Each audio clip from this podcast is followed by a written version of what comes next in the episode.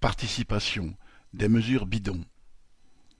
Le prétendu partage des profits entre le capital et le travail est une vieille lune des gouvernements pour dispenser les patrons d'augmenter les salaires. Elisabeth Borne y a eu recours lundi 20 février, s'engouffrant pour l'occasion derrière un accord récemment conclu entre les syndicats et le patronat. À la convention du parti présidentiel Renaissance, elle a annoncé qu'elle allait donner force de loi à cet accord.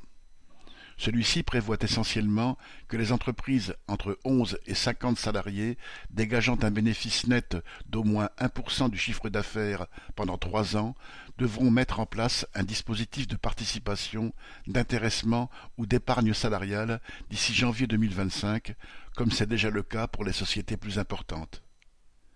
Elle ne s'est cependant pas arrêtée là et a annoncé vouloir lancer une concertation sur une participation exceptionnelle pour les entreprises de plus de cinq mille salariés réalisant des bénéfices particulièrement élevés. Dans une période où certaines des plus grandes entreprises ont réalisé des profits faramineux à la faveur du Covid et de la guerre en Ukraine, c'est un moyen aussi commode que dérisoire de sembler les mettre à contribution. Dédouaner les patrons a toujours été l'objectif de ces dispositifs depuis que De Gaulle les a initiés dans les années 1960. Il allait à l'époque jusqu'à qualifier la participation de troisième voie entre le communisme et le capitalisme. Depuis, tous les gouvernements y sont allés de leurs lois en la matière, jusqu'à Macron qui déclarait fin 2022 citation quand vous avez d'un seul coup une augmentation des dividendes pour vos actionnaires, alors l'entreprise doit avoir un mécanisme qui est identique pour les salariés.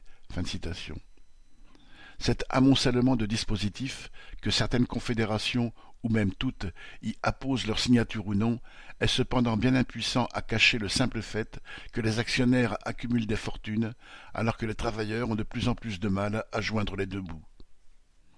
Dans cette société basée sur l'exploitation, il ne peut pas y avoir de juste partage des profits.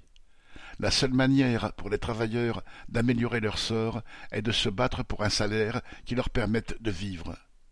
Seul compte le rapport de force avec des capitalistes dont les profits sont d'autant plus importants qu'ils parviennent à faire baisser ces salaires. Tous les discours et les dispositifs sur le partage des profits ne sont que des écrans de fumée destinés à masquer cette réalité. Daniel Mescla.